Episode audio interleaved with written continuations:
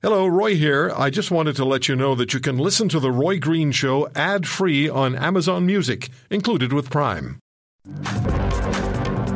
Premier Scott Moe joins us from Saskatchewan. What's going on in the province of Saskatchewan? Premier, how are you? Thanks for taking the time. Hey, I'm doing well, Roy. I hope you and all your listeners are doing uh, equally as well today.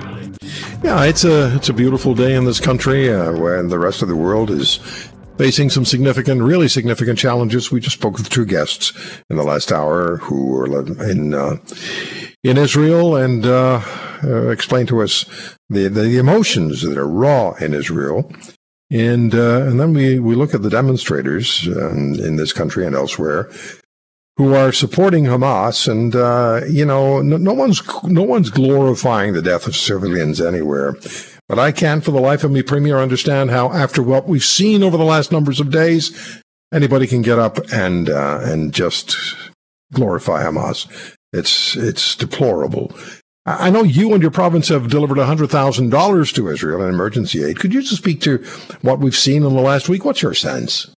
Well, it, it's it's absolutely tragic, and and uh, you're you're absolutely right. In, in in no way, shape, or form should there be any uh, glorifying of any terrorist organization in the world, uh, and, and namely uh, Hamas, who is uh, just underwent uh, unthinkable, an unthinkable, unthinkable actions time and time again in Israel. You're, you're right. We've been as a government, as a province, I would say, very supportive of of, of not only the Israeli community abroad but the Israeli community that we have uh, here in Saskatchewan and Canada as well. I was at a synagogue uh, the other evening, and what has happened in Israel at the hands of Hamas is very close uh, to our communities and connected uh, to so many people that are living in Saskatchewan, and I would expect, uh, um, you know, just one uh, breath away, cousins, uh, parents, grandparents, friends that are that are in Israel dealing with the the fallout from this unthinkable unthinkable act that has been that has been undertaken by this terrorist organization, and so very much, I, I think, is, is part of our our society, our families, our people uh, here in Saskatchewan and Canada, and we need to support one another, and in particular, support our uh, is- Israeli community uh, here in Canada now. Yes, Premier, I agree with you. Thank you so much for that. Now we'll. Uh, we will uh, be talking tomorrow with uh, your fellow premier in the West, Premier Danielle Smith joins us from Alberta. Prairie premiers, you've had your challenges, faced your challenges with the federal government. You've challenged them right on back. And you've been on this program on a number of occasions, challenging Stephen Guilbeault, the environment minister federally, to stop interfering in constitutional matters that are really the, the, the affair of the province. And that's the development of natural resources. And now the Supreme Court of Canada, in a five to two decision, yesterday said the Impact Assessment Act, Bill C69, if you will, or the No More Pipelines Bill, as it was dubbed uh, previously, is overstepping the constitutional bounds the federal government has. And yet, Premier, what we're hearing from the Trudeau government is, that's no big deal. It's just a minor adjustment. We'll just write it out and we'll, we'll start, we'll, you know, we'll just make the adjustments. What's your sense? What's your big picture sense here, Premier? Well, they'll make the adjustment at their own peril. Uh, this is, I, would say again, I said this a few years ago on, on your program. Province are, provinces are not subsidiaries of the federal government, uh, and and that's what we're seeing uh, the federal government uh, treat provinces like with respect to the jurisdiction that we each have.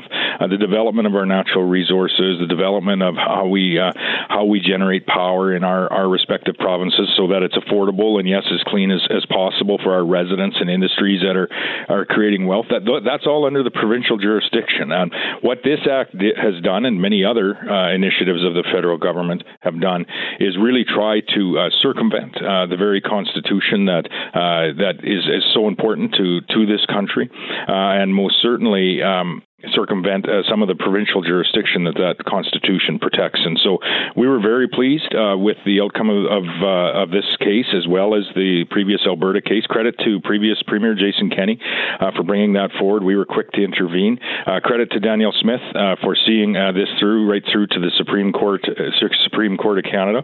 And ultimately, this is a I would say a good day for Canadians because it helps us provide that that energy security from um, through the the exploration, ultimately the development stage of those those investments, um, and ultimately into production. And we must remember um, when we produce products in in Saskatchewan and Canada, uh, we produce some of the cleanest products that you can find on earth, and so we should be very proud of that. We should look uh, to opportunities to produce more to provide that food and energy security to uh, countries around the world, allied countries around the world. I think is a, a significant um, piece of of, of uh, what we should be looking at as a nation.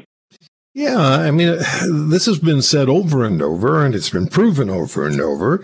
And we've had visits from the Chancellor of Germany, the Prime Minister of Japan, and they wanted to uh, engage in uh, in in a liquid natural gas export reality from Canada to their countries. And I've speculated, and I think you uh, you you agreed with that that they uh, they probably would have unwritten the cost of uh, of creating the terminals that were required, but Mr. Trudeau insists there's no business case to be made, and clearly there's more than a business case to be made. There's a massive need in the rest of the world for what Canada can provide, and it would be a tremendous boon to our national treasury in funding our social programs and our health care if those multiples of billions of dollars were to arrive in Canada on an annual basis. I don't know why they don't get it, Premier never mind funding uh, some of the very investments that are ensuring that we continue to produce some of the, the cleanest products that you can you can find on Earth. Uh, listen, this is uh, uh Bill C69, the, the No More Pipelines bill, is um, one in a, a, multitude of initiatives from this federal government uh, to essentially stymie uh, the development of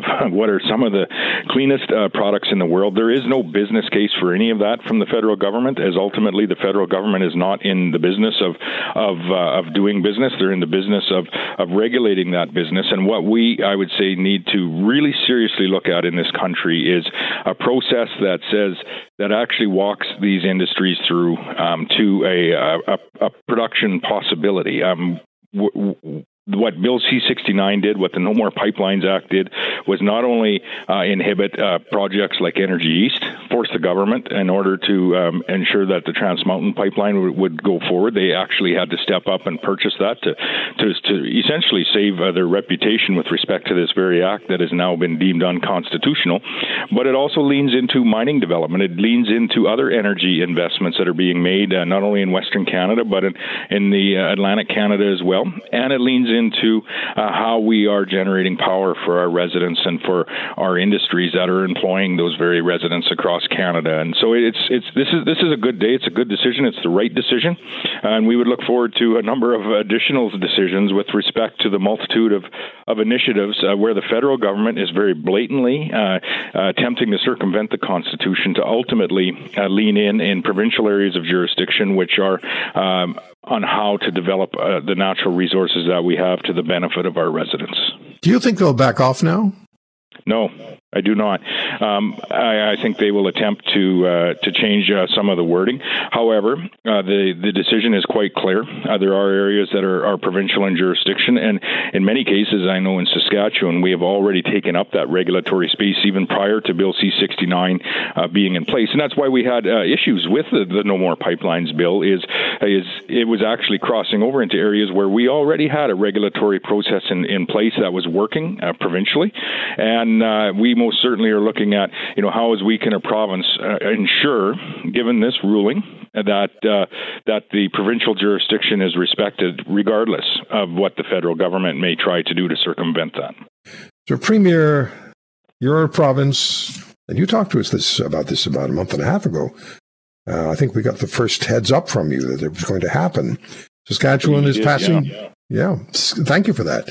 Saskatchewan is passing legislation along with a notwithstanding clause in the charter requiring parents be informed of children under 16 who want to change their pronouns under and or gender identification at school and your bill will uh, will make it incumbent the parents bill of rights will make it incumbent on schools to inform parents now this is a very controversial issue but Canadians were polled nationally by Leger on this question. You tweeted about it. So, first of all, how controversial is it in Saskatchewan, and how controversial do you perceive your legislation to be nationally?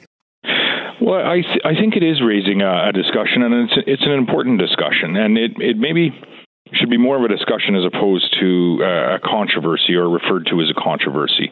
Um, but, however, there are strong opinions on on uh, you know all sides of this this conversation, and we respect that. But if you just go back through the last number of months and and look at how this conversation came about.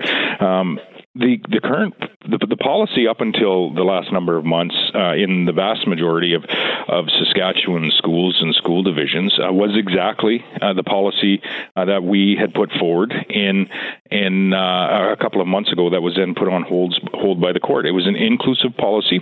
All many of our schools, uh, virtually all of our schools, um, were including the parents at, at, whatever level and encouraged to include the parents um, at whatever level they they felt appropriate. School board boards were not did not have policies in place that were specifically there um, guiding the or, or telling teachers to exclude the parents, in particular, um, specifically exclude the parents from information if their child is changing their pronouns, changing their name, or changing how they they recognize themselves uh, with respect to, to gender. Um, that changed here over the course of the last few months, where we had a, a school division actually change their policy to exclude the parents uh, if that information should uh, become apparent to the teacher. And that's where this discussion started, and essentially what the policy was at Saskatchewan introduced was the, what the status quo policy has been for many, many years um, throughout schools uh, across the province. Um, that policy was put on hold. We had said from uh, the introduction of that policy, should uh, at any point in time that policy not be effective, the government has tools, and we ultimately will use those tools to ensure that we're providing the, the certainty of education policy and parental inclusion in their children's uh, education in school um, at the first opportunity, should that policy not become effective. And that's what happened, and that's why we have responded in the way we did. And so this policy is, is one that has largely been in place for many, many years uh, across schools in, in Saskatchewan.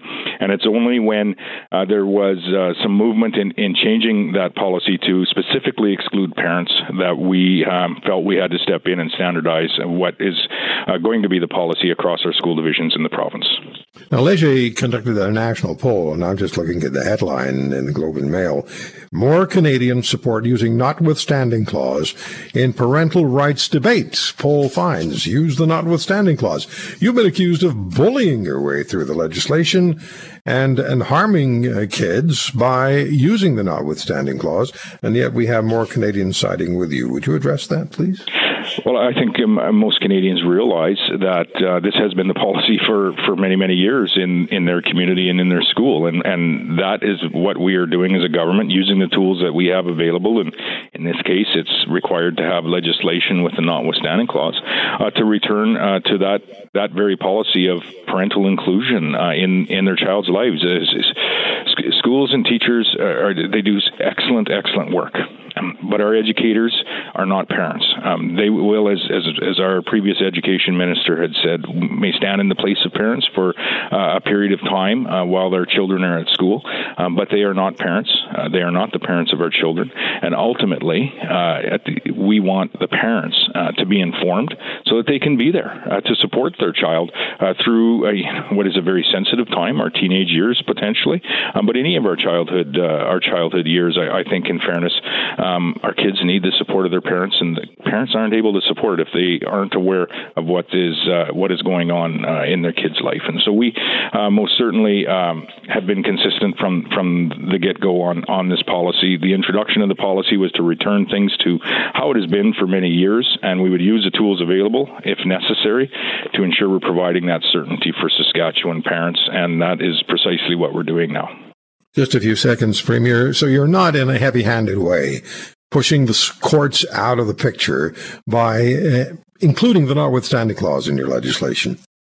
Uh, no, uh, what we're doing is is precisely what we uh, said we were going to do: is ensure that this policy is in place, providing certainty to not only parents and families, but providing certainty to our to our educators uh, in our schools across the province as well, and returning um, an education policy to to where it was. Um, largely uh, in our schools and school divisions just a few months ago. If you want to hear more, subscribe to The Roy Green Show on Apple Podcasts, Google Podcasts, Spotify, Stitcher, or wherever you find your favorites. And if you like what you hear, leave us a review and tell a friend. I'm Roy Green. Have a great weekend.